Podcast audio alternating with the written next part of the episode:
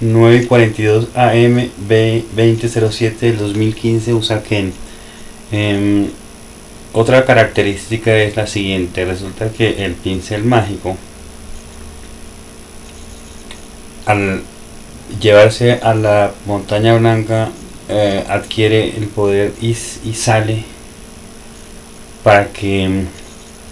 le llegue en manos de uno de los habitantes y en ese momento se transforma en el rayito de la alegría y esto inicia que este generar esta gran alegría hace que mm, la disposición y el ánimo cambie y el vuelva otra vez y vaya avanzando los colores bueno y aparezcan de nuevo. Entonces una de las características para unificar la historia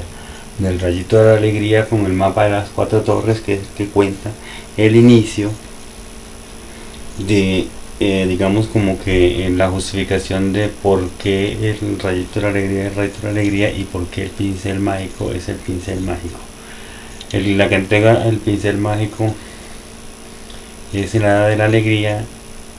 que está bordeando el